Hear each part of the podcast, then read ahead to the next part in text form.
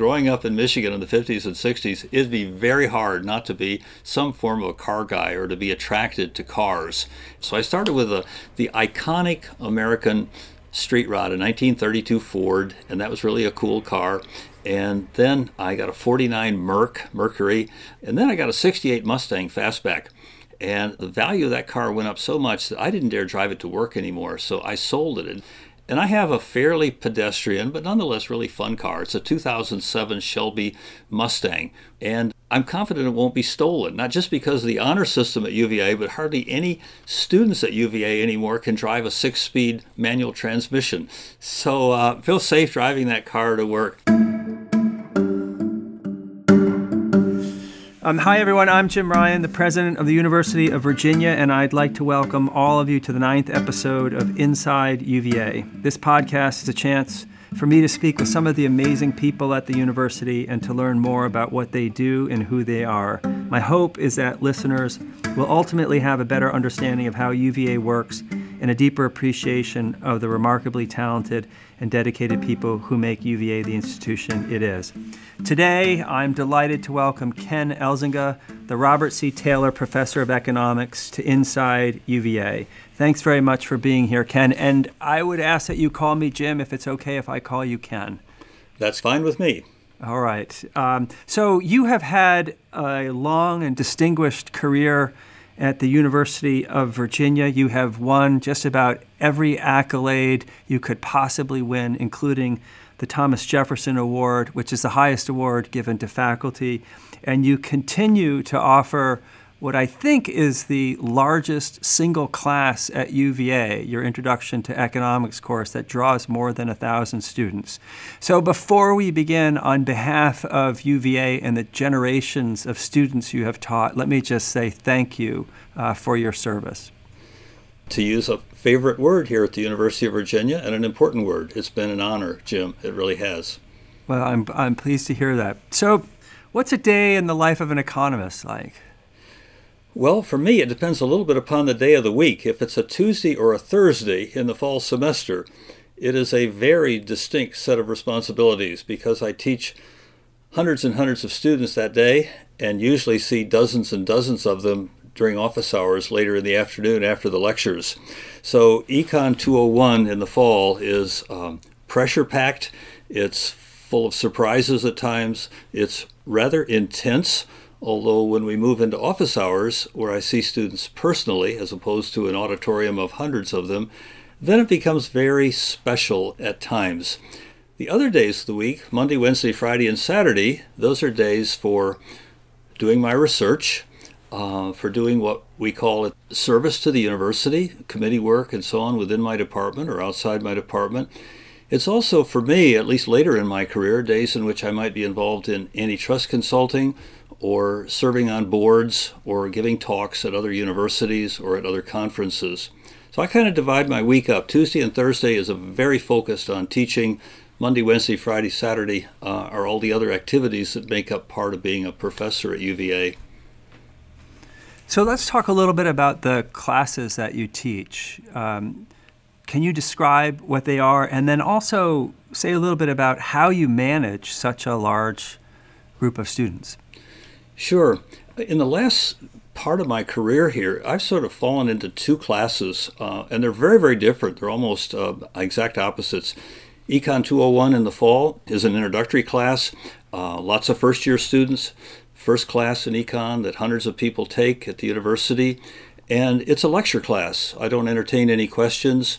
Um, it's impersonal in many ways. Um, and the way it works is not just a teaching job, it's a management job.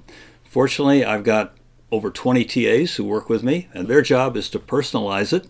And then I've got a head TA and an administrative assistant. So it's teaching, but it's management. Spring semester, I teach in my research area, antitrust policy. That class is one of the few classes at UVA that's taught Socratically. That's a more common pedagogy over where you used to live, over in the law school. But there, I hardly do any lecturing and the students are selected for the class. They write an essay to get in. I limit the class to about 20 to 22 students, and we go in. I cold call on people. I I work with them for five or ten minutes um, before I may move on to another student, and it is intense. It is very intense, but I love it. And and when it when it works, when it sings, um, the time just flies by. I mean, we have a three-hour class sometimes. We take a quick break, and at the end of three hours, I think, where did the time go? Uh, it's just a, a, very, very different kind of high-energy uh, classroom setting, and so I'm fortunate to, in some ways, unusual perhaps, to teach very, very large classes, straight lecture, and then in the spring semester go to Socratic. I prefer the Socratic teaching. My favorite class at UVA is my antitrust class. I was going to ask you that. Yeah. And you also mentioned uh, office hours a bit ago. Uh, how do you manage office hours with such large classes? I would imagine a lot of students would want to come in to see you. Well, I'm very fortunate. My department actually gives me a reception room, uh, so students don't have to sit out in the hallway. They did years ago, but they sit in a reception room. I keep a refrigerator there and some snacks, and so it'll hold maybe 10 or 12 students sometimes if they're packed in. This is pre-COVID, um, and uh, and and they can meet in there. It may have to wait a half hour or so to see me, but uh, they sign in, and so uh, I don't want to compare it to a doctor's office, but I go in and call one person, and they come in. We visit for a while, and uh, and they leave. And I, I generally have an agreement with my wife that on Tuesdays and Thursdays I'll be home when office hours are done. And if that's 6:30, 7 o'clock, that's when that happens. So I, I, I try very hard that if a student has been sitting there waiting to see me, that I don't want to go in and say, "Hey, sorry, I'm heading home." So I have this arrangement to stay around and try to see everybody. I really want, Jim, any student who wants to see me personally in Econ 201, I want them to think that they can do that.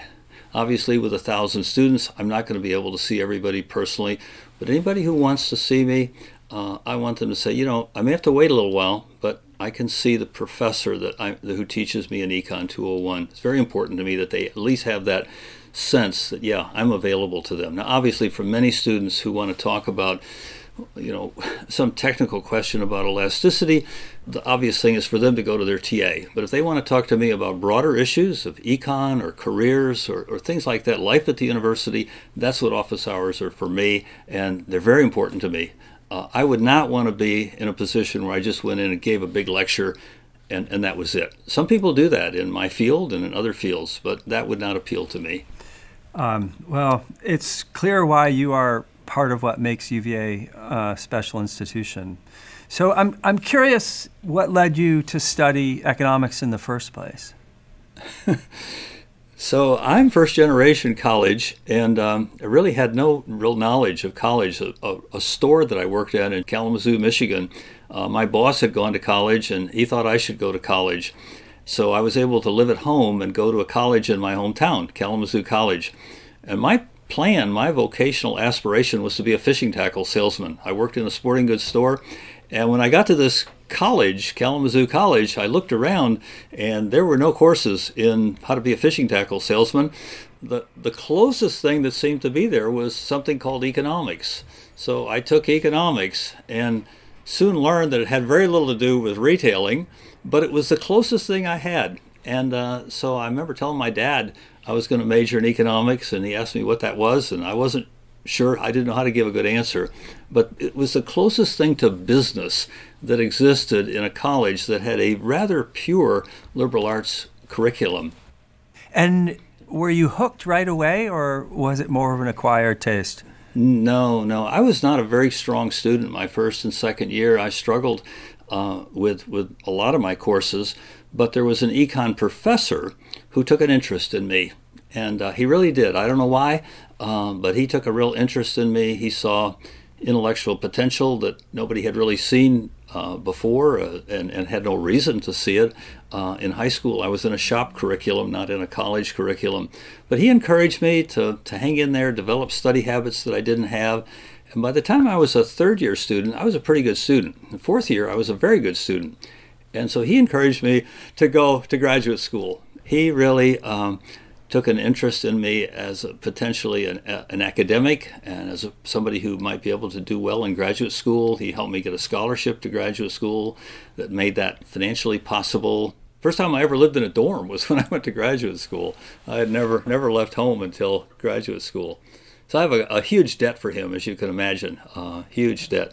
And was it when you were in graduate school that you began to focus on antitrust? Yes, it was. Um, I considered three graduate schools. They were all within driving distance of my hometown Chicago, Michigan, and Michigan State. And uh, there was a professor at Michigan State who was very, very well known in antitrust economics. I'd actually used his book as an undergraduate.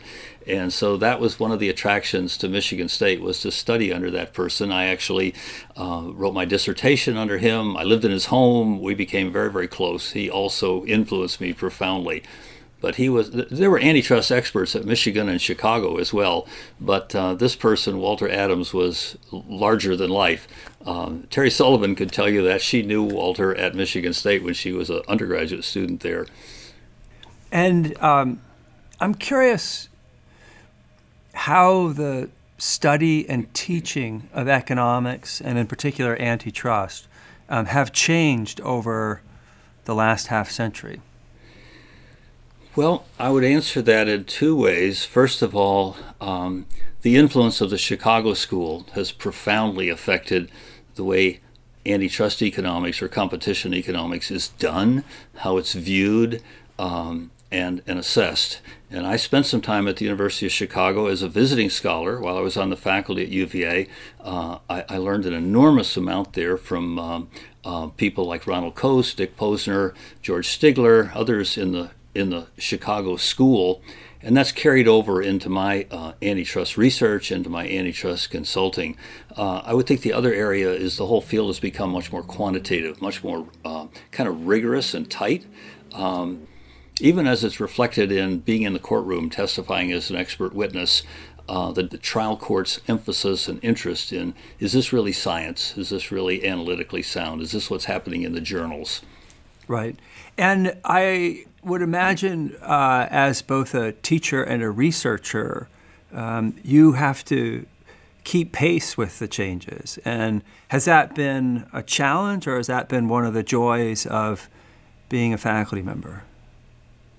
I, I would say it's a challenge and a joy, but it's it's really just my job as well. I mean, I have to keep up with the research. I'm contributing to the research. I have to follow the research of other scholars in my field.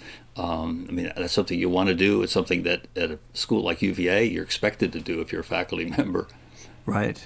Uh, and you talked about uh, testifying in cases, and I understand um, that you've also been an expert in some antitrust cases that have made it to the United States Supreme Court. And I wonder if you could talk a little bit about those experiences. Sure. This is really quite astonishing to me because, first of all, not many antitrust cases go to the Supreme Court, but I've been the economic expert in four cases now that have gone to the Supreme Court. Um, and I've been on the prevailing side in three of them. And, um, and so I've had a chance to, uh, I think, contribute to how the courts view or ought to view good economics. Uh, one case that I went on, that I worked on as the economic expert, uh, overturned a Supreme Court precedent in antitrust that had been around for 90 years. In that case, I was more the retailer of the economics. The economics was already there, it had been developed, but I was the first person to bring it into a case that actually went all the way to the Supreme Court. It was a five to four decision. It was a closer call than I would have liked, but nonetheless, working on that case and others was just, um, again, I don't want to overwork the word honor, but it was an honor. It also um, meant a lot to me that, that my research and, and teaching as well was making a contribution in the world of public policy because I thought these three decisions were, were, were really good ones that, uh, that, that the court uh, involved. It was Matsushita, Brook Group, and Leegin were the three that I worked on where I was on the prevailing side. You're a lawyer, you can imagine the you know what a treat it was for me to be on the inside of a case to see as it's as it's tried uh, before the trial court and to be an expert witness and to write expert reports, but then to be involved in in preparing the the person, a former you know Solicitor General of the United States, Bob Bork, uh, Ted Olson, to prepare them for oral arguments. Obviously, they don't look just to me, but I am part of the team that prepares them for the oral arguments. that was just an incredible experience. And then to go to the Supreme Court when the case is being argued and to sit there and and in the case of I don't know one time you know Sandra Day O'Connor came in she had left the court but she wanted to hear the arguments in this case and sat very close to me. Wow, I mean, who gets to do that? I got to do that. It was a thrill. It is a fascinating experience, and I will say you have a much better record than I do at the Supreme Court. I've argued exactly one case, and I lost 8 0. And the only reason I didn't lose 9 0 was because Elena Kagan had to recuse herself. oh, my goodness. Well, ironically, the case that, on which I was not on the prevailing side had the University of Virginia indirectly as a participant. It was the NCAA uh, case on the compensation of, of student athletes.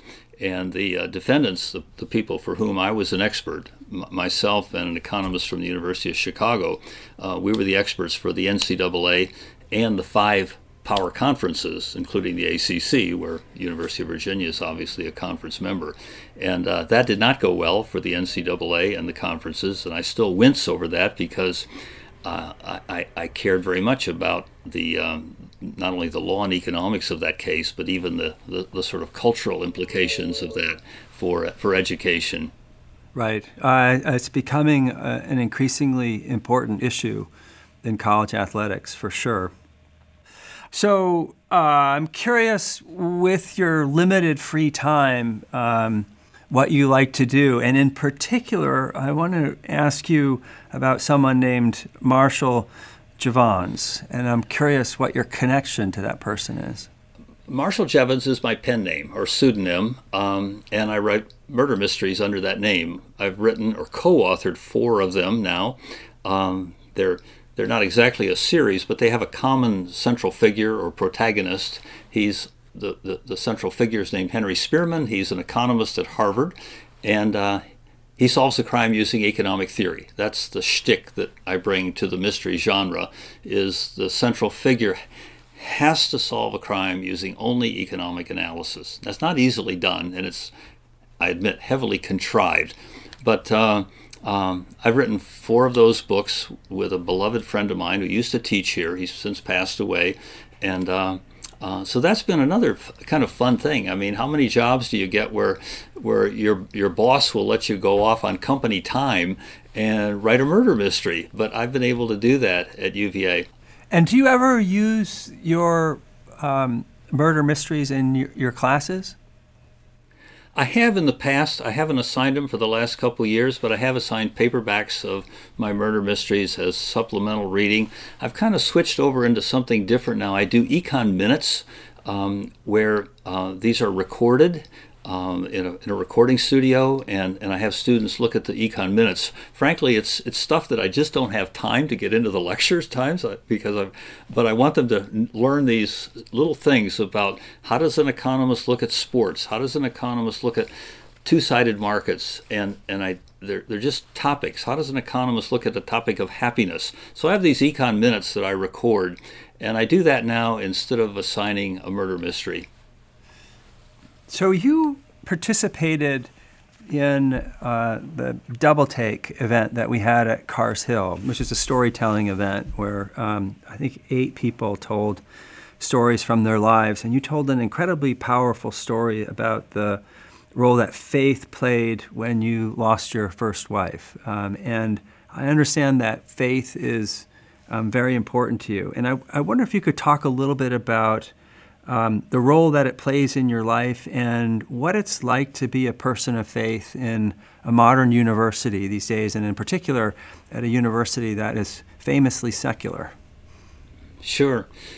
In graduate school, um, in addition to studying economics, I started reading people like C.S. Lewis and John Stott and that's a dangerous thing to do if you um, want to stay an agnostic or an atheist. I really began to be persuaded that they made a strong case for, to use a legal term, an argument for um, uh, the Christian faith. And, and kind of along with that, I was attending a church that was a puzzle to me because there were well known professors in it, and there were also people who worked on the assembly line at an automobile plant. And I tried to figure out what what keeps this unusual collection of people together. They seemed so different to me as a social scientist. and the thing they all had in common was they, they all talked about having a personal relationship with Jesus Christ. And uh, I came to have that in graduate school, and it began very much to define who I am, what I wanted to be. And, uh, and so that involved certain changes in lifestyle. But in addition, it began to make me think well, what does this mean for my teaching? What does it mean for my uh, vocation? Uh, am I, can I consider myself called as a Christian to be a professor of economics? That's a hard question and involved a lot of thought on my part. And uh, one of the answers to that came um, actually in, in a, in, a, story in the life of Jesus, of Jesus washing the feet of his disciples. And I came to realize that Jesus was often called rabbi or teacher by his disciples, and he was willing to wash the feet of his disciples.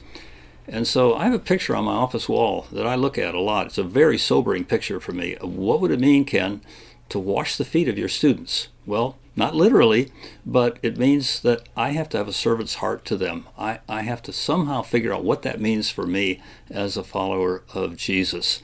Uh, what does it mean for a person who, who, who has, you know, by standards of my family background, a very high income? What does that mean if I'm a follower of Jesus with this kind of income? What do I do with it? Do I spend it on myself? Do I put it under a mattress? Do I use economic theory to figure out how to invest it? Or do I give it away? Um, so these are all things. Then, within the context, to go back to your tail end of your question, being a Christian in a secular university, well, uh, Jesus himself was, in many ways, in a secular setting, and the Christian faith came out of a time when, when Rome controlled the, the land in which Jesus lived, and the, the, the apostles were working very much in a secular setting. So it means that I'm here, uh, I'm to do everything I do as unto the Lord. So, what would it mean to teach economics as unto the Lord? Well, Jesus suggests be willing to, to, to wash the feet of your students if it comes to that. Um, and uh, obviously, when I teach Econ 201, I don't teach it as Sunday school. I, I don't. I'm employed by the University of Virginia to teach economics. But if I'm invited to speak to a group of students at UVA, like Chi Alpha or Grace Christian Fellowship or Cru, sure, I can go and do that. I have the freedom to do that at Mr. Jefferson's University, for which I am very, very grateful. Well, Ken, I can't thank you enough, uh, both for everything you have done for UVA and for spending time with me this afternoon. I've thoroughly enjoyed the conversation.